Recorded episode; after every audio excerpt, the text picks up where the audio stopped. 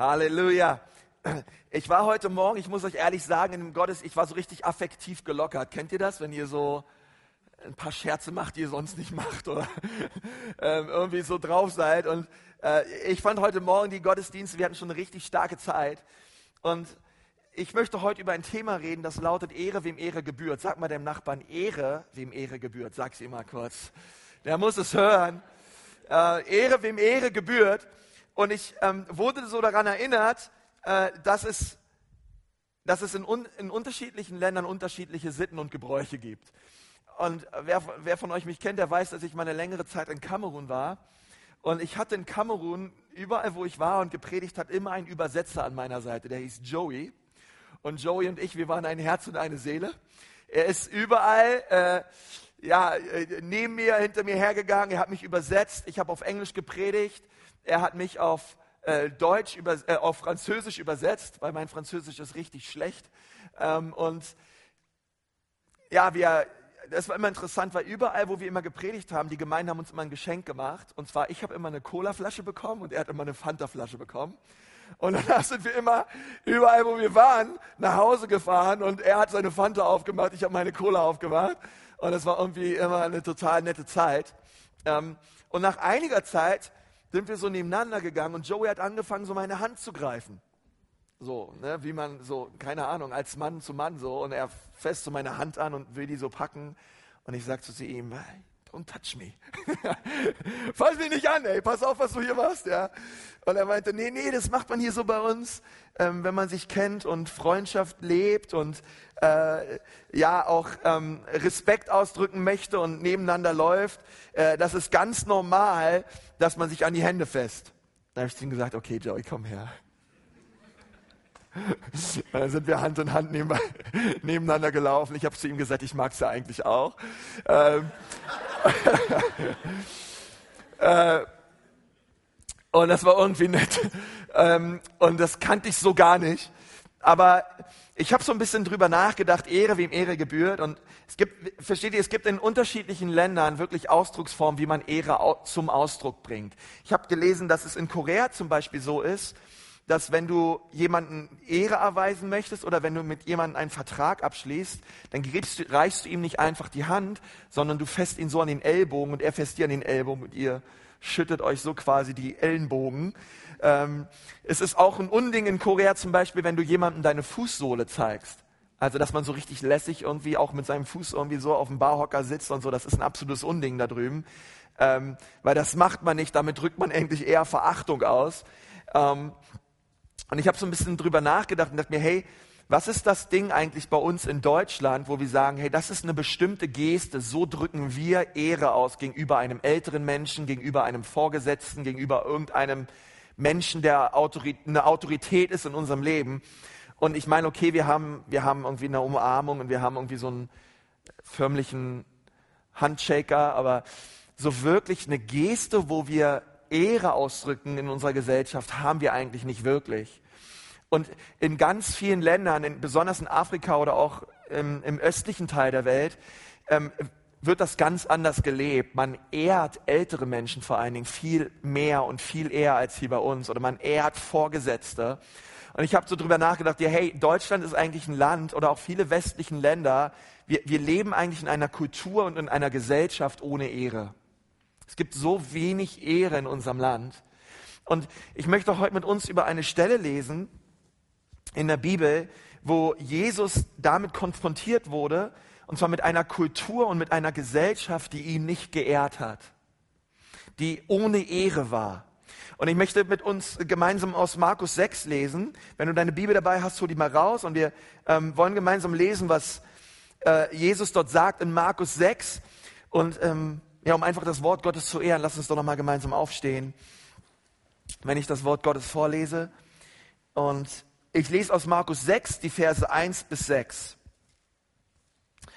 Und dort steht, und er ging von dort weg und kommt in seine Vaterstadt, also es war Nazareth, und seine Jünger folgten ihm nach. Das ist übrigens das, was Jünger tun. Und als es Sabbat geworden war, fing er an, in der Synagoge zu lehren. Und viele, die zuhörten, erstaunten und sagten, woher hat er das? Und was ist das für eine Weisheit, die dem gegeben ist und solche Wunderwerke geschehen durch seine Hände? Ist dieser nicht der Zimmermann, der Sohn der Maria und ein Bruder des Jakobus und Joses und Judas und Simon? Ja, vier Brüder. Und sind nicht seine Schwestern hier bei uns? Und sie ärgerten sich an ihm. Sagt mal, sie ärgerten sich an ihm. Yeah. Und Jesus sprach zu ihnen, ein Prophet ist nicht ohne Ehre, außer in seiner Vaterschaft und unter seinen Verwandten und in seinem Haus. Und er konnte dort keine Wunderwerke tun, außer dass er wenigen Schwachen die Hände auflegte und sie heilte. Und er wunderte sich über ihren Unglauben und er zog durch die Dörfer ringsum und lehrte. Herr Jesus, wir danken dir für dein Wort an diesem Abend. Herr, wir beten, dass es zu uns spricht, Herr, dass es Leben bewirkt in unserem Herzen und dass du uns aufrichtest und stärkst, Herr, und dass, das, dass diese Kultur der Ehre, dieser Wert der Ehre, ich bete, dass er Einzug hält in unseren Herzen an diesem Abend. In Jesu Namen. Amen. Amen. Ihr könnt euch hinsetzen. Ähm, wisst ihr, normalerweise müsste man denken, hey, Heimspiel, Hammer. Heimspiele sind immer am schönsten, oder? Äh, ich war gestern unterwegs in Bonn und ich habe in Bonn gepredigt. Und das war sehr interessant. Da ist mir etwas passiert. Das passiert mir eigentlich ganz selten. Ich habe im ICE, ich bin im ICE gefahren und habe eine Station verpennt. Ich hätte eigentlich in Frankfurt Flughafen aussteigen müssen und habe mich gewundert, warum ich auf einmal in Mannheim war. und dann habe ich so gesagt, nein, ich habe vergessen auszusteigen und äh, habe den Anschlusszug verpasst und all das. Und die gute Frau zu mir gesagt, ja, bleibt dir nichts anderes übrig. Wir müssen leider aus Mannheim wieder mit dem ICE zurückfahren nach Frankfurt Flughafen. Der ganze Spaß hat mir eine Stunde 45 Minuten gekostet. Ähm, und ich war dort in Bonn und ich habe dort gepredigt und ich denke mir immer wieder, wenn ich nach Hause frage, hey, morgen bin ich endlich wieder in Nürnberg. Ähm, Heimspiel ist für mich das Allerschönste. Ich, ich, ich bin gern unterwegs und ich predige auch gern woanders, aber am allerliebsten predige ich hier. Weil ich mir denke, hey, ah, da ist Familie da, da sind meine Freunde da, da, ähm, da ist Familie da und da wollen wir gemeinsam Reich Gottes bauen. Und ach, das ist einfach für mich das Großartigste. Und ich wundere mich, weil bei Jesus war es genau anders. Ähm, bei Jesus war es so, er hat nicht gesagt, ja, Heimspiel, Nazareth, ich komme, sondern er dachte sich, oh Mann, Heimspiel, Heimspiel, Heimspiel. Mm, mm. Und, und wisst ihr, warum bei Jesus, warum es mm bei Jesus war? Weil Jesus, Jesus stand dort in der Synagoge und er hat gelehrt. Das ist übrigens das, was auch Rabbis getan haben zur damaligen Zeit. Du bist in die Synagoge gegangen und du hast die Leute gelehrt. Ihr müsst euch vorstellen, die Synagoge war voll mit Menschen. Jesus steht vorne und er lehrt und er sagt zu den Leuten, hey, alles, was wir hier lesen in der Schrift und in Jesaja und in Jeremia, das alles geht in Erfüllung. Ich bin der Messias. Ich bin euer Retter. Ich bin der, der euch zurückführt an das Herz des Vaters. Ich bin euer Heiler. Ich bin eure, ich bin eure, ich bin eure Hoffnung. Und die Leute sitzen in der Synagoge und ich kann schon sehen, wie in der letzten Reihe Alpheus, seinen Ellbogen ausstreckt und Aloysius Pimpelhuber damit in die Seite haut. Und zum Aloysius Pimpelhuber sagt, das ist der Messias? Ey, den kenne ich. Wir waren zusammen äh, in unserer Tischlerausbildung. Hinten rechts um der Ecke. In der Jerusalemer Straße 69c. Und wir haben drei Jahre lang gemeinsam die Ausbildungsbank geschoben. Und ich habe mich auch immer gefragt, der war in der Schule immer so gut. Ich habe mich immer gefragt, wo der die Weisheit her hat und seine Tische und seine Stühle, die sahen immer besser aus als meine. Ähm, aber den kenne ich. Ey, mit dem habe ich zusammen die Schulbank gedrückt. Und der steht jetzt da vorne und der will mir behaupten, dass er der Messias ist. Das kann doch gar nicht sein. Und dann ist ein anderer da, der sagt, ey, ich kenne den auch, ich kenne auch seine Geschwister, ich kenne seine Brüder. Ey, wir sind zusammen groß geworden im Sandkasten. Wir waren zusammen in der Grundschule in Nazareth, ey, und Jesus beim, beim, beim, beim, beim Brennball, der hatte einen Wurf drauf. Ich sag dir, mit einem, äh, die, der Ball, der, der rauchte. Und er hat uns alle rausgehauen. Ich habe mich gewundert, warum der so stark ist. Ähm, und, äh, und er war einfach immer der Beste in der Schule. Nee, keine Ahnung, wie Jesus war. Also die Bibel sagt da wenig drüber, aber ähm, aber sie saßen dort in der Synagoge und sie haben gesagt, ey, dieser Jesus, den kennen wir. So außergewöhnlich, wie er behauptet zu sein, ist er gar nicht. Er ist ein ganz gewöhnlicher junger Mann. Wir sind mit ihm groß geworden und ich zweifle an dem, was er da sagt, ganz ehrlich. Ich kann das nicht annehmen für mich. Und versteht ihr, und so ist Jesus in seiner Heimatstadt und er lehrt in der Synagoge und auf einmal kommt ihm dieser Unglaube entgegen, weil die Leute ihn als etwas ganz Gewöhnliches und Normales einstuften. Wisst ihr, er war, in, er war in ganz Israel und Judäa unterwegs und er hat das Reich Gottes gepredigt und die Leute haben das angenommen, was er gesagt hat und Zeichen und Wunder sind geschehen.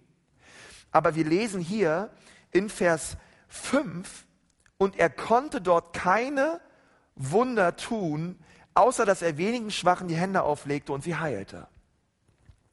Da steht nicht, er wollte keine Wunder tun, sondern steht, er konnte keine Wunder tun. Ich glaube, dass er wollte, aber er konnte nicht, obwohl er wollte. Er wollte, aber er konnte nicht. Warum konnte er nicht? Er konnte nicht, weil die Leute ihn nicht ehrten. Und wo keine Ehre ist, kann Jesus das nicht tun, was er eigentlich tun möchte. Und das ist ein ganz wichtiges Prinzip. Das Wort für Unehre, was wir in der Bibel finden, das ist das griechische Wort Atimos. Sagt mal Atimos. Hören uns alle ganz intelligent an heute Abend. Atimos ist das griechische Wort für Unehre oder etwas als gewöhnlich behandeln. Das Problem ist, dass Jesus dort in der Synagoge stand und sie haben ihn als einen ganz gewöhnlichen Mann, für einen ganz gewöhnlichen Mann gehalten. Ich kenne das, ähm, manch, manchmal tendieren wir so leicht dazu, Dinge als so gewöhnlich zu sehen. Besonders wenn man irgendwie im Flugzeug unterwegs ist und, ähm, und man hört dieses viele Rumgejaule und Rumgemeckere im Flugzeug. Der eine meckert darüber, dass er zu wenig Platz hat, der andere meckert darüber, dass der Kaffee zu heiß ist, der andere meckert, dass der Kaffee zu kalt ist, der andere meckert, dass das Essen viel zu lau ist, viel zu wenig ist. Ich esse immer alles von allen Leuten weg. Ich esse auch immer, ich esse rechts und links. Ich freue mich immer, wenn ich neben irgendeiner, Frau sitze, weil die essen eh immer nur die Hälfte. Und ich frage dann immer, hey, kann ich was und so, ja. Ich so, danke. Und dann ich, suche ich mir mal mein alles zusammen, aber es, eigentlich ist es viel zu wenig alles. Und alle fangen an zu meckern.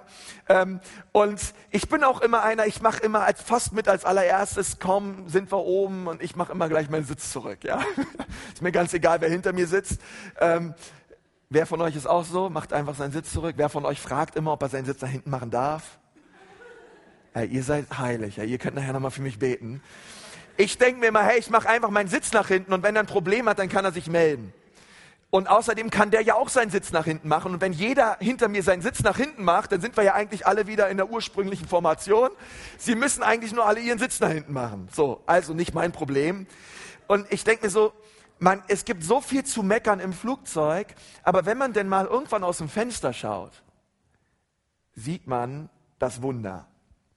Wisst ihr, dass in der Geschichte der, der Luft- und Raumfahrt und es äh, schon sehr viele Menschen ihr Leben gelassen haben, damit wir nun in sechs Stunden von Frankfurt nach New York fliegen können für 450 Euro.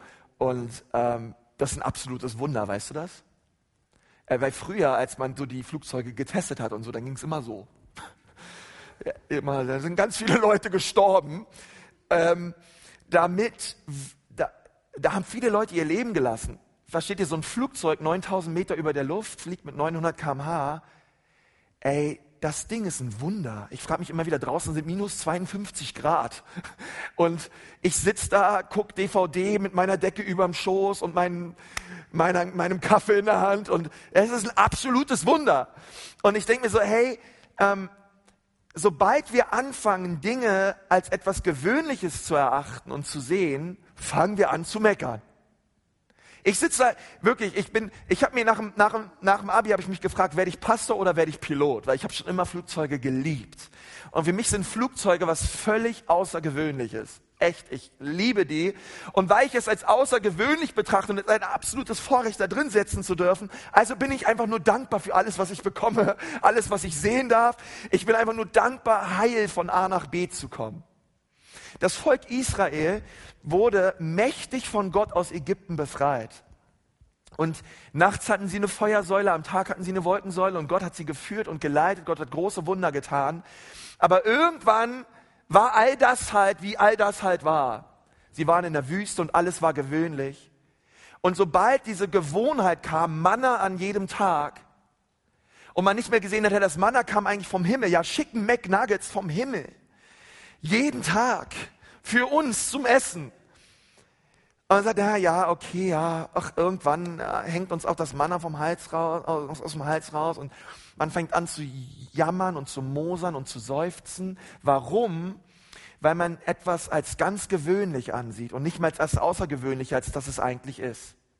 Und das ist ein wichtiges Prinzip der Ehre. Wisst ihr, ähm, Jesus stand dort in Nazareth, in Nazareth vor ihnen und sie erkannten ihn nicht als Heiler und als Retter, sondern nur als einen ganz gewöhnlichen Mann. Wisst ihr, das Gegenteil von Unehre ist Timä und Timä heißt so viel wie Ehre. Sagt mal Ehre. Ähm, und das Wort Timao heißt so viel wie etwas oder jemanden wertschätzen, etwas als kostbar behandeln, als wertvoll ansehen oder etwas erheben. Und ich möchte gleich sagen, das ist das, was Ehre immer tut. Ehre erachtet etwas als kostbar, wertvoll und außergewöhnlich. Das ist das, was Ehre tut. Meine Mutter hat bei uns zu Hause früher immer so weihnachtlich unser Haus geschmückt. Und sie hatte dort immer so eine kleine Engelsstatue.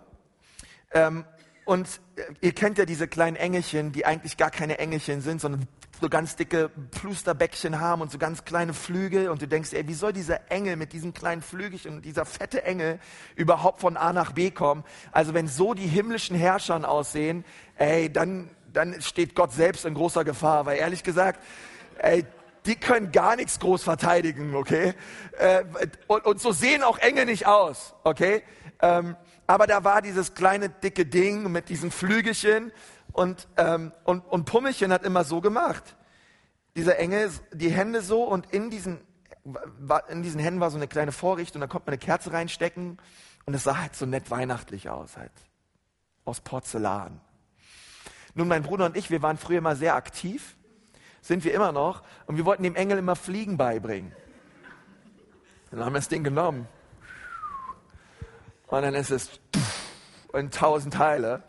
Und dann sahen wir nur noch Muttern, wie sie gekommen ist, alles fein säuberlich aufgelesen hat und, ähm, und die, die halbe Nacht damit verbracht hat, mit Sekundenkleber und einer Lupe das Ding irgendwie wieder zusammenzuflicken. Danach wurde sie schlauer, also hat sie den Engel irgendwo oben hingestellt, wo wir als Kinder bloß nicht rankamen. Irgendwie kamen wir doch wieder ran, das Ding ist wieder runtergefallen und äh, Mutti war wieder damit beschäftigt, das Ding zusammenzukleben und äh, äh, neu zu positionieren, bis sie uns irgendwann mal die Geschichte hinter dem Pummelchen erklärt hat. Und sie meinte, ey, dass dieser Engel, der wurde jetzt schon über Generationen hinweg vererbt in unserer Familie. Okay, das Ding ist schon mehrere hundert Jahre alt, Freunde. Und ihr müsst mit diesem Ding bitte vorsichtig umgehen. Und versteht ihr, nachdem meine Mutter uns das erzählt hat, hatte das Ding auch nochmal einen ganz anderen Wert für uns. Aber für uns war das ein, ein gewöhnliches, ein gewöhnlicher Engel. Irgendwie ein gewohnten, wisst ihr, was man halt so Weihnachten hinstellt? Für meine Mutter war es etwas sehr, sehr Außergewöhnliches. Und weil es für sie etwas sehr Außergewöhnliches ist, hat sie es beschützt und bewahrt und versucht, dass dieses Ding nie mehr kaputt ging. Und ich möchte dir sagen, das ist das, was Ehre tut. Ehre hebt immer hoch. Ehre schützt. Ehre erachtet etwas als wertvoll und als kostbar und geht auch dementsprechend mit diesen Dingen um. Unehre lässt immer fallen. Unehre macht immer kaputt. Unehre wertschätzt nicht und behandelt Dinge als sehr gewöhnlich. Aber Ehre hebt immer hoch. Eine, eine Person der Ehre ist immer ein Mensch, der andere Menschen wertschätzt und als kostbar achtet, weil er von Gott geschaffen wurde, wunderbar gemacht ist und wertvoll ist.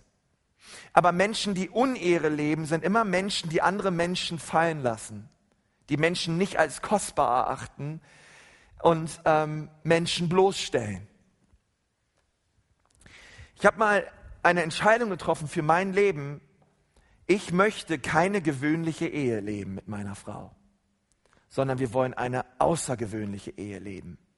Aber wisst ihr, ich meine, wir sind gerade mal dreieinhalb Jahre verheiratet, aber es passiert oft in Ehen, dass umso länger man miteinander verheiratet ist, umso mehr gewöhnt man sich aneinander. Und man nimmt vieles als selbstverständlich und man drückt keine Ehre und keine Dankbarkeit mehr aus gegenüber dem Partner. Und sobald man den Partner nicht mehr als etwas Kostbares ansieht, meine Frau ist für mich ein Geschenk Gottes. Dass sie mich geheiratet hat, ist ein Wunder und dass wir zusammen sind, erachte ich jeden Tag neu als das Geschenk, was Gott mir gemacht hat. Und ich will sie lieben und ich will sie ehren, bis das der Tod uns scheidet. Und wir haben uns entschieden, wir haben gesagt, wir wollen keine gewöhnliche Ehe, Ehe führen. Aber wenn wir, wenn wir gewöhnliche Ehe wollen, dann werden wir uns irgendwann nicht mehr ehren. Weil immer wenn wir aufhören zu ehren, werden die Dinge gewöhnlich. Und, und versteht ihr, das Konzept der Ehre ist immer Wertschätzung. Es ist immer erhebend. Es ist immer Dinge als kostbar und wertvoll zu sehen. Und, und es ist wichtig, weil du kannst Menschen auch ehren, obwohl sie sich unehrenhaft verhalten.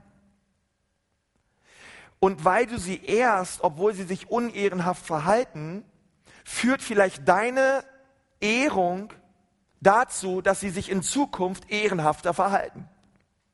Das heißt, du kannst dir überlegen, wo sind Menschen in deinem Leben, die sich unehrenhaft verhalten, die genauso drauf sind, die Dinge nicht wertschätzen, die Dinge nicht kostbar achten und auch mit Menschen so umgehen. Und vielleicht die Tatsache, dass du anfängst, sie zu ehren, befähigt sie in Zukunft ehrenhafter sich zu verhalten. Denn ich möchte dir ein ganz großes Geheimnis offenbaren. Respekt wird sich verdient, aber Ehre können wir geben. Ehre ist etwas, was wir geben auch wenn sich Menschen unehrenhaft verhalten. Und da steht ja, und so können wir Ehre bringen. So können wir Ehre geben. Und Gott hat uns dazu berufen, das zu tun. Besonders in einer Gesellschaft und in einer Kultur, wo dieser Wert der Ehre einfach nicht mehr gelebt wird. Denn ich möchte dir sagen, wenn du willst, was gewöhnliche Menschen haben, dann tue das, was gewöhnliche Menschen tun. Aber wenn du das haben willst in deinem Leben, was einige Menschen tun, dann tue auch das, was nur einige Menschen tun. Aber ich möchte sagen, diese einige Menschen sind immer Menschen, die andere Menschen ehren. Und die das Prinzip und den Wert der Ehre leben in ihrem Leben. Wir schätzen Menschen geringen, indem wir sie nicht ehren. Nun, die Bibel führt vier, vier Personengruppen auf, wo sie sagt, es ist wichtig, dass ihr diese Personengruppen ehrt. Und seid ihr bereit für diese vier Punkte zum Schluss? Ja? Nun, die erste Personengruppe lautet deine Eltern. Ähm, die Bibel ruft uns zuallererst auf, unsere Eltern zu ehren. Jetzt sag mal kurz deinem Nachbarn, hör mal gut zu. Das ist jetzt ganz wichtig. Sag's ihm mal kurz. Das ist ganz wichtig jetzt, okay? Die Bibel ruft dich auf, deine Eltern zu ehren. Und es steht in Epheser 6, ihr Kinder, seid gehorsam euren Eltern. Okay, wenn du jetzt gerade hier bist und bist ein Elternteil, du wirst jetzt absolut lieben, was ich jetzt sage. Seid gehorsam euren Eltern in dem Herrn, denn so ist es recht. Du sollst deinen Vater und deine Mutter ehren. Sag mal Amen. Das ist das erste Gebot mit einer Verheißung. Damit es dir gut geht und du lange lebst auf Erden. Wer von euch sagt, hm, Konsti, ich will, dass es mir gut geht und ich will lange leben auf Erden? Wer von euch sagt, ich will, dass es mir so richtig gut geht? Ist irgendwer da? Mm, soll mir so richtig gut gehen, Konsti. Bitte, bitte Herr, lass es mir gut gehen. Und Gott sagt, weißt du, wie es dir so richtig gut gehen wird in deinem Leben? Ehre Vater und Mutter und es soll dir gut gehen und du sollst lange leben auf dieser Erde. Versteht ihr, das ist jetzt hier nicht etwas, was ich euch offeriere, sondern das sagt das Wort Gottes. Ähm, das ist das fünfte Gebot. Und ich denke, es bricht manchmal das Herz Gottes, wenn er unser Land anschaut und wenn er manchmal sieht, wie, wie wir mit unseren Eltern umgehen. Wisst ihr, das fünfte Gebot lautet, Ehre Vater und Mutter und es ist das allererste Gebot mit Verheißung. Wie ihr wisst, es gibt zehn Gebote. Die ersten vier Gebote reden darüber, wie unser Verhältnis zu Gott ausschauen soll. Es ist quasi diese Vertikale. Also wir sollen den Herrn, unseren Gott lieben. Wir sollen uns keine anderen, wir sollen keine anderen Götter folgen. Wir sollen uns kein Abbild machen von einem anderen Gott. All diese Dinge. Ähm, wir, äh, es beschreibt unsere Beziehung zu Gott. Und die nächsten sechs Gebote sind alles zwischenmenschliche Gebote. Okay, es ist diese ganze Vertikale. Deswegen auch in den zehn Geboten ist das Kreuz. Bei Jesus im Hebräischen steht nicht, du, du sollst Vater, Mutter ehren, sondern eigentlich steht drin, du wirst Vater, Mutter ehren. Weil alle zehn Gebote sind eine Prophetie hin auf Christus und auf das, was er tun wird am Kreuz. Jesus hat alle zehn Gebote erfüllt. Und versteht ihr?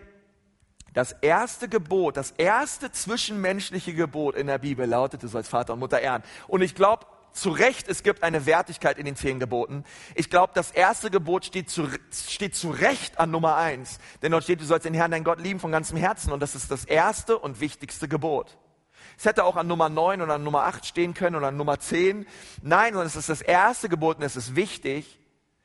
Und das erste zwischenmenschliche Gebot, also das allerwichtigste Gebot zwischenmenschlich für Gott ist, dass die Menschen lernen, Vater und Mutter zu ehren. Das ist Gott so wichtig, dass er es gleich an Nummer eins stellt. Und versteht ihr, ähm, ich, möchte dir, ich möchte gleich sagen, es geht nicht darum, dass du alles, was deine Eltern tun, gleich gut heißt. Darum geht es nicht. Es geht nicht darum, dass du ähm, 10.000 Hühneraugen zudrückst und ähm, alles tolerierst und auf einmal gutheißen sollst, was deine Eltern dir vielleicht auch angetan haben weil es gibt schlimme Schicksale. Vielleicht sitzt du auch hier und denkst dir, ja, Konsti, ich soll Vater, Mutter ehren. Du kennst ja meine Eltern nicht. Wenn du wüsstest, wie die drauf sind. Du kannst gut predigen da vorne.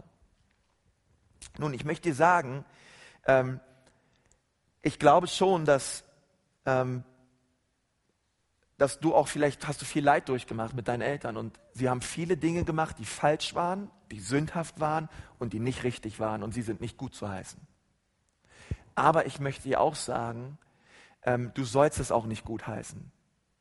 Aber du kannst sie trotzdem ehren. Weil Ehre ist etwas, was wir geben. Auch wenn sich Menschen unehrenhaft verhalten. Und ich möchte euch ein Beispiel geben. In der Bibel gibt es eine Geschichte von Noah. Noah hat sich total betrunken ja, das ist das erste Besäufnis der, kind, der Menschheitsgeschichte. Noah, nackt, entblößt, völlig besoffen in der Höhle. Ja, seitdem ist auf dem Gebiet viel geleistet worden. Er liegt dort, völlig betrunken und einer seiner Söhne kommt rein, er sieht seinen Vater nackt in der Höhle liegen, wahrscheinlich noch die Jim Beam Flasche in der Hand und geht so rein und schaut sich so an und, und denkt sich so, oh, die ganze Höhle roch schon wie, wie, wie äh, eine große Bar und ähm, und er schaut mit Verachtung auf seinen Vater und er geht aus der Höhle raus und er geht zu seinen beiden Brüdern. Und er sagt zu ihnen, hey, wisst ihr was? Vater liegt in der Höhle, völlig besoffen, nackt. Guckt es euch besser nicht an, ist echt peinlich. Und ich finde sowieso, der hat echt ein Problem mit Alkohol und ich schäme mich eigentlich voll für unseren Vater. Der sollte sich was schämen. Der ist ein schlechtes Vorbild. Ey, und er, und er regt sich auf vor seinen Brüdern und er fängt an, über seinen Vater zu lästern. Nun, die beiden anderen Brüder, wisst ihr, was sie daraufhin getan haben? Sie haben nicht gesagt, ah, oh, du hast voll recht, ey, unser Vater ist so daneben. Sie, wisst ihr, sie, sie sind zu einem Schrank gegangen, sie haben sich eine Decke rausgenommen. Sie haben diese Decke genommen, diese beiden anderen Brüder, und sie sind rückwärts in die Höhle reingegangen. Sie haben die Blöße, sie haben die Blöße ihres Vaters nicht ansehen wollen. Sie sind rückwärts reingegangen mit einer Decke in der Hand und sie haben die Decke über die Blöße ihres Vaters gelegt. Und sie sind ganz leise wieder raus aus der Höhle. Am nächsten Morgen Noah wacht auf und denkt sich, hm, wie schön warm heute Nacht. Vielleicht hat er sich noch daran erinnert, dass er völlig nackt eingeschlafen ist. Ich weiß es nicht.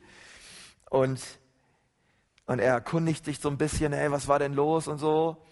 Und er kriegt mit, wie sein einer Sohn über ihn gelästert hat sich über ihn lustig gemacht hat Und er kriegt auch mit, dass seine beiden anderen Söhne seine Blöße bedeckt haben, seine Blöße bedeckt haben und dass sie ihn ehrenhaft behandelt haben.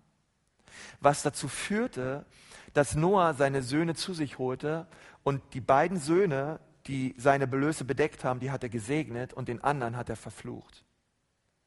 Bis heute. Und aus, aus dieser Linie kam ganz viel Segen hervor und aus dieser Linie kam ganz viel Fluch hervor. Einfach nur aufgrund von einer Sache. Die einen haben ihren Vater geehrt, obwohl er sich unehrenhaft verhalten hat. Und der andere hat sein Vater unehrenhaft verhalten, weil er sich unehrenhaft verhalten hat. Und versteht ihr, es ist wichtig, dieses Prinzip der Ehre zu leben und zu verstehen. Du brauchst das, es war falsch, was Noah getan hat. Aber es war auch falsch, über seinen Vater zu lästern und schlecht über ihn zu reden. Und verstehst du, was immer deine Eltern dir angetan haben, das war sicherlich falsch. Und ich glaube, es ist auch wichtig, dass du irgendwie Seel, vielleicht in der Seelsorge oder mit Leuten Dinge auch aufarbeitest. Vielleicht sind dir wirklich Dinge widerfahren. Und ich glaube, es ist auch wichtig, dass wir auch mit Menschen darüber reden. Aber es ist wichtig, dass wir nicht damit hausieren gehen. Und dass wir abfällig über unsere Eltern reden. Und dass wir uns über sie erheben, weil auch das ist eine Form des Stolzes. Jesus sagt, dass zu aller, allererst ehrt Vater und Mutter, damit es euch gut geht. Und ich möchte euch als euer Pastor sagen, hey, ehrt Vater und Mutter. Lasst uns Menschen sein, die unsere Eltern wertschätzen. Lasst uns gut reden über sie und ähm, sie ähm, erheben und sie wertschätzen und Dankbarkeit ihnen gegenüber immer wieder zum Ausdruck bringen.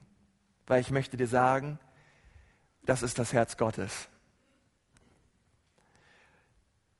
Bestehst du den Ehretest? Kannst du dich mal fragen. Bestehst du ihn? Wann war das letzte Mal, wo du deinen Eltern gedankt hast für das, was sie getan haben in deinem Leben? Zweite ist Autoritäten. Ähm, Jesus sagt, in, äh, schreibt hier in Römer 13, Vers 7, schreibt Paulus an die Gemeinde in Rom, so gebt nun jedermann, was ihr schuldig seid. Steuer dem Steuereintreiber, Zoll dem der Zoll Furcht dem die Furcht und Ehre dem die Ehre gebührt.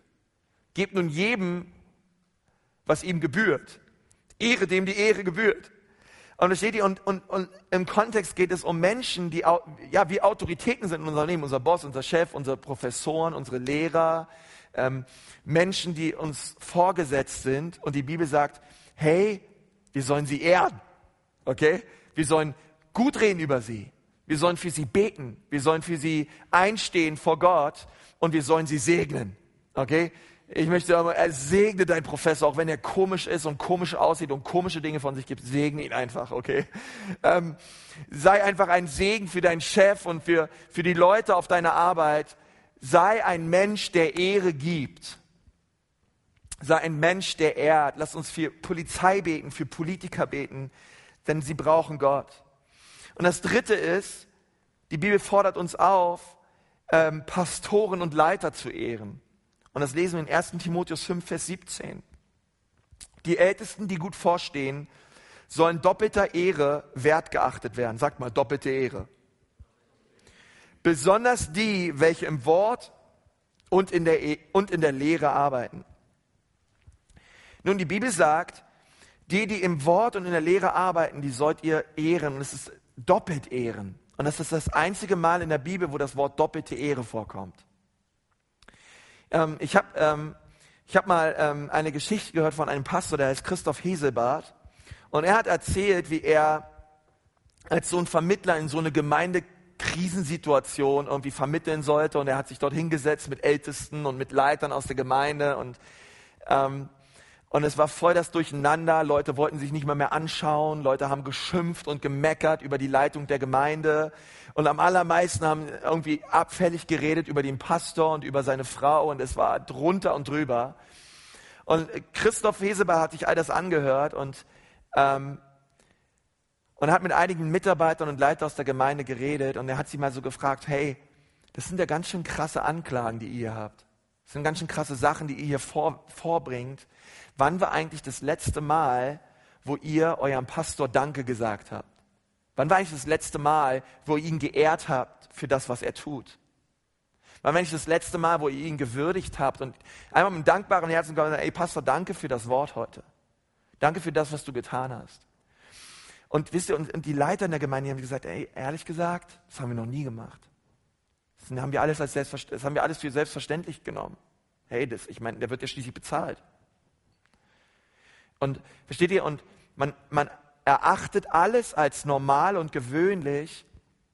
Und ich möchte sagen, wo immer Unehre reinkommt, wo immer Unehre gesät wird, ähm, dann werden wir auch Unehre ernten. Und das Resultat war, dass ganz viele Leiter und Mitarbeiter in der Gemeinde auch einfach Buße getan haben und auch der Pastor Buße getan hat und ähm, sie wieder neu angefangen haben, Wertschätzung auszudrücken.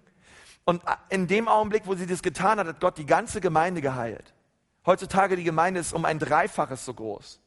Einfach nur, weil das Prinzip der Ehre in der Gemeinde wieder neu gelebt wurde. Verstehen Sie, ich finde es so wichtig, ich möchte niemals es für gewöhnlich erachten, was Gott tut in dieser Gemeinde. Ich möchte es niemals für gewöhnlich erachten, dass Leute hier früh morgens herkommen, ähm, im Lobpreis proben, den Kaffee zubereiten, die Stühle hinstellen, die ganzen Gottesdienstblätter austeilen, Leute sich oben mit den Kindern beschäftigen und ähm, alles daran setzen, dass manche ausgeflippte Kids einfach ähm, betreut werden und ihnen Gottes Wort bringen. Ich möchte es niemals für ähm, selbstverständlich erachten, dass ständig gebetet wird während der Gottesdienste und dass alles läuft. Ähm, sobald wir sagen, ja, das ist ja Standard, das ist ja, hey, ich möchte sagen, dann, dann müssen wir uns nicht wundern, warum wir keine Wunder erleben in unserer Mitte. Warum wir, warum wir dastehen würden, wie die, wie die Leute nahe treten, dass wir uns wundern, ey, dass Gott keine Wunder tun kann in unserer Mitte. Natürlich kann er keine Wunder in unserer Mitte tun, wenn wir nicht bereit sind zu ehren. Wenn wir nicht bereit sind, wertzuschätzen und dankbar zu sein. Hey, ich fände es so cool heute, heute nach dem Gottesdienst, auch heute Morgen. Ähm, ich habe so gesagt, hey, Heute nach dem Gottesdienst legt man Arm um ein paar Leute und sagt mir, hey, ist toll, dass es dich gibt. Ich freue mich, dass du sonntags da bist. Ich wertschätze dich und ich danke dir. Ähm, ich finde es einfach klasse, dass du das tust, was du tust. Ich möchte danken für deinen Dienst. Und ich habe heute Morgen so mitbekommen, dass es ganz oft geschehen ist. Dass Leute einfach zu Leuten gegangen sind, einfach Leute gedankt haben für das, was sie tun. Und ey, wie großartig wäre das in unserer Mitte, in unserer Kirche, wenn es ein Raum ist hier der Wertschätzung und der Ehrerbietung, wo wir voller Dankbarkeit sind für all das, was das, was das passiert. Stell dir vor, du bist hier über ein Jahr in dieser Kirche und du schaust ein Jahr zurück und du überlegst dir, hey krass, in diesem einen Jahr habe ich nicht einmal gehört, dass einer schlecht über den anderen geredet hat. In diesem Jahr habe ich es nicht einmal gehört, dass irgendwer gelästert hat oder irgendetwas Schlechtes geäußert gegenüber einer anderen Person. Hey, wäre das nicht großartig? Hey, wenn wir so Ehre leben würden. Also wir sagen würden, ey, wir wertschätzen Menschen, wir danken ihnen für ihren Dienst und ich glaube, das, äh, das öffnet gewaltig den Himmel über uns und Gott wird Zeichen und Wunder tun in unserer Mitte. Ich sage immer, doppelte Ehre bedeutet, wir gehen alle zu McDonalds, ihr kriegt alle einen Cheeseburger, ich kriege einen Double, Double Cheeseburger. Das bedeutet doppelte Ehre. Das war nur Spaß. Ähm, nun, die vierte, die vierte Personengruppe, die wir ehren sollen, biblisch, ist Jesus. Hättest du nicht gedacht, wa? Wir sollen Jesus ehren. Sagt mal irgendwer Halleluja. Yes, wir sollen Jesus ehren. Und, und versteht ihr, was ich so klasse finde an Jesus ist, dass er in seinem Leben das Prinzip der Ehre gelebt hat. Weil Jesus hat uns geehrt, als wir uns unehrenhaft benommen haben. Denn die Bibel sagt, als wir noch Feinde waren, als wir Feinde Gottes waren, sandte Gott seinen Sohn Jesus und er starb für uns am Kreuz. Verstehst du? Nicht als du ähm, im Kreis standst mit deinen frommen Freunden, ihr äh, Händchen halten, Kumbaya gesungen haben äh, und, und dabei war Bibelstellen auswendig zu werden. Dann ist Jesus für dich gestorben, sondern Jesus starb für dich, als du mit ihm nichts zu tun haben wolltest, als du ein Feind Gottes warst. Und, ich finde das so krass, wie sehr Gott uns wertschätzt. Weil Gott hat in sein ganzen Reich geschaut und er hat sich gefragt, okay, was bin ich bereit für diese Menschen zu geben? Er hätte auch einen Engel schicken können. Er hätte auch ein goldenes Buch vom Himmel fallen lassen. Er hätte alles tun können, aber er musste nicht weit schauen, weil er hat rechts geschaut und rechts neben ihm saß sein Sohn Jesus, zur Rechten des Vaters. Gesagt, Jesus, bist du bereit zu gehen? Ich möchte sagen, wenn du auf die, e auf die Erde gehst, dich erwartet eine Kultur der Unehre. Sie werden dich nicht nur nicht ehren, sie werden dich kreuzigen, sie werden dich peitschen, sie werden dich bespucken und du wirst die Hölle durchmachen. Dann hat gesagt, ja, ich mach's. Vater, wir wollen den Menschen zeigen, wie sehr du sie liebst. Und er hat uns geehrt, obwohl wir uns sehr, sehr unehrenhaft benommen haben. Als Jesus mich errettet hat, war ich aggressiv und rebellisch. Ich habe alles andere getan, als meine Eltern geehrt. Ich habe alles andere getan, als Autoritäten geehrt. Ich habe Autoritäten gehasst. Und Jesus ist gekommen und hat mich gerettet, hat mich verändert, hat mich erwählt, hat mich verherrlicht, hat mein ganzes Leben verändert. Er hat mich beschenkt bis zum Überfluss. Er hat mich gesegnet, damit ich ein Segen sein kann für andere. Er hat mich geehrt, obwohl ich sehr unehrenhaft war.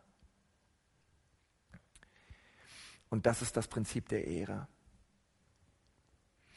Und er hat, er hat uns geehrt, damit wir nun ein Leben leben können der Ehre. Ehre ist etwas, was du gibst. Und jeder von uns kann das. Wir können ehren. Und Gott ruft uns dazu auf. Ich möchte mal mit uns beten. Lass uns mal die Augen schließen.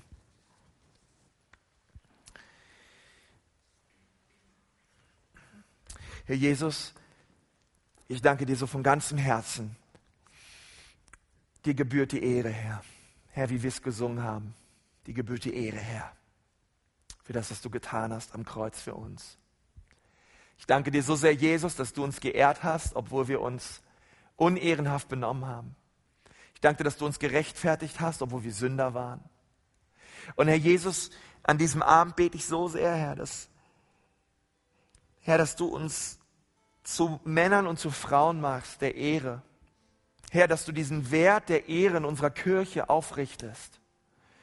Herr, und dass wir Ehre geben und Ehre geben und geben und geben. Und ich bitte dich für die Menschen hier, die meine Stimme hören, Herr. Ich bitte dich, dass du sie heute Abend an dein Herz ziehst.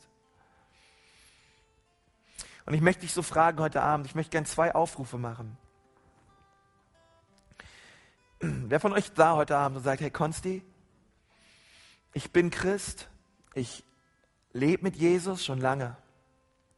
Aber als du über diese vier Personengruppen geredet hast, habe ich gemerkt, dass ich meine Eltern nicht ehre. Ich habe gemerkt, dass ich oft ihre Blöße nicht bedecke, sondern mich über ihre Blöße lustig mache. Ich habe schon oft schlecht über sie geredet, schlecht über sie gedacht, habe sie innerlich vielleicht sogar manchmal verflucht, habe mir vielleicht sogar manchmal innerlich gewünscht, dass ich andere Eltern hätte. Und heute sagst du mir, dass ich meine Eltern ehren soll und ich weiß einfach nicht wie. Oder du bist hier und du, und du merkst, dass du Leiterschaft nicht ehrst, dass du Autorität nicht ehrst in deinem Leben. Du stellst eigentlich fest, dass dieser Wert der Ehre in deinem Leben nicht aufgerichtet ist.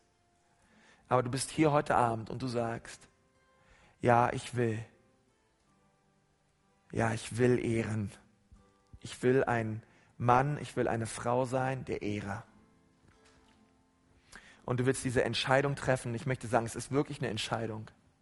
Ich entscheide mich zu ehren, auch wenn Menschen sich unehrenhaft verhalten. Und du sagst, ja, Konsti, so, so einer möchte ich sein. Ich möchte dich gleich nicht bitten, dass du nach vorne kommst oder dass du hier irgendwas machst, sondern ich möchte einfach nur bitten, dass du deine Hand hebst und ich möchte von hier vorne gerne für dich beten. Wer ist denn da? Heb mal deine Hand, gerade dort, wo du bist, wenn du sagst, ja. Ich merke Gott hat zu mir gesprochen. Jesus, danke für all die Hände, die hochgehen, Herr. Und ich bitte dich, Herr Jesus, dass du diese Menschen anrührst. Ich bitte dich, Geist Gottes, dass du sie erfüllst mit Kraft. Ich bitte dich, Herr Jesus, dass du sie an dein Herz führst und dass du sie heute befähigst, ehrenhaft zu leben. Ich bete, Herr Jesus, dass du ihnen vergibst, dort, wo sie bitter waren, dort, wo sie hartherzig waren, Herr, dort, wo sie in ihrem Herzen nicht bereit waren zu ehren, Herr. Ich bitte dich, Gott, dass du das jetzt freisetzt über sie in Jesu Namen. Und ich rufe aus über euch, ihr sollt Menschen sein der Ehre. Ihr sollt Menschen sein, die den Ehre geben, den Ehre gebührt. Ihr sollt über alles Menschen sein, die Jesus ehren und verherrlichen und groß machen, überall, wo ihr seid. Ich segne euch mit dem Segen Gottes in Jesu Namen. In Jesu Namen. Jesu Namen. Hier sind andere da heute Morgen und äh, heute Abend und du merkst so, hey, ähm, vielleicht, vielleicht warst du lang nicht mehr in einer Kirche oder vielleicht hast du Gott mal dein Leben gegeben, aber ehrlich gesagt, du lebst nicht mehr mit ihm und du weißt es auch in deinem Herzen. Du weißt es auch, dass du Dinge tust in deinem Leben momentan, die ihm das Herz zerbrechen und du merkst, wie du dich von ihm entfernst. Und du merkst, dass heute Abend der Zeitpunkt ist, in deinem Leben zurückzukehren zu Gott. Und zu sagen, ja Gott, ich will dich ehren. Ich will dich ehren mit Glauben. Ich will dich ehren, Herr. Ich will dich erheben. Und, und du sagst, Herr Jesus, ich benehme mich unehrenhaft. Ich habe gesündigt. Ich, ich lebe weit weg von dir. Aber ich danke dir, Jesus, dass du mich trotzdem ehrst, dass du mich trotzdem aufnimmst, dass du mir trotzdem vergibst. Und für einige von euch ist heute Abend Zeit, diese Entscheidung zu treffen. Zu sagen, ja, Jesus, heute Abend komme ich. Ich komme zurück zu dir. Und ich bitte dich, Jesus, dass du der Herr meines Lebens wirst. Ich will dich ehren und mein Leben soll ein Zeugnis sein deiner Stärke und deiner Kraft. Und wenn du da sitzt und sagst, ja, Konzi, bitte bete auch für mich, dann heb mal gerade jetzt deine Hand, wenn du merkst, ja, das bin ich. Gerade jetzt heb mal deine Hand hoch. Ich möchte auch für dich beten. Dankeschön, Dankeschön. Dankeschön, deine Hand sehe ich auch. Aber Jesus, danke dir für die Hände, die hochgegangen sind, Herr. Ich bitte dich, Herr Jesus, dass du diese Menschen anrührst. Herr, dass sie an diesem Tag erleben, dass das ein Tag des Heils ist. Dass sie erleben, Herr Jesus, wie du sie rettest, wie du sie neu machst, Herr, und wie du sie ehrst, Herr, an diesem Tag. Ich bitte dich, Herr Jesus, dass sie mit all ihren Sünden und all ihrer Schuld vor dich kommen, Herr.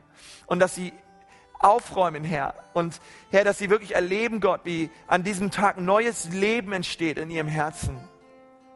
Vater, ich segne sie in deinem Namen, Herr. Und ich preise dich für das, was du tust in ihrem Leben.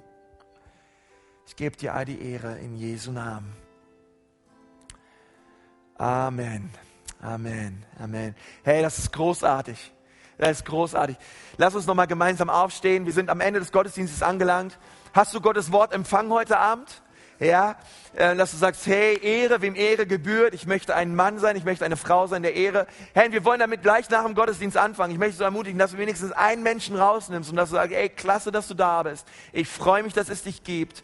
Ich erachte es nicht als gewöhnlich, sondern hey, ich freue mich, dich zu sehen und ich wünsche dir Gottes Segen. Und wir wollen das so kultivieren bei uns immer mehr, weil ich glaube, es ist so ein hervorragender Wert. Für den lohnt es sich eigentlich, sein Leben zu lassen. Es ist so hervorragend ist dieser Wert.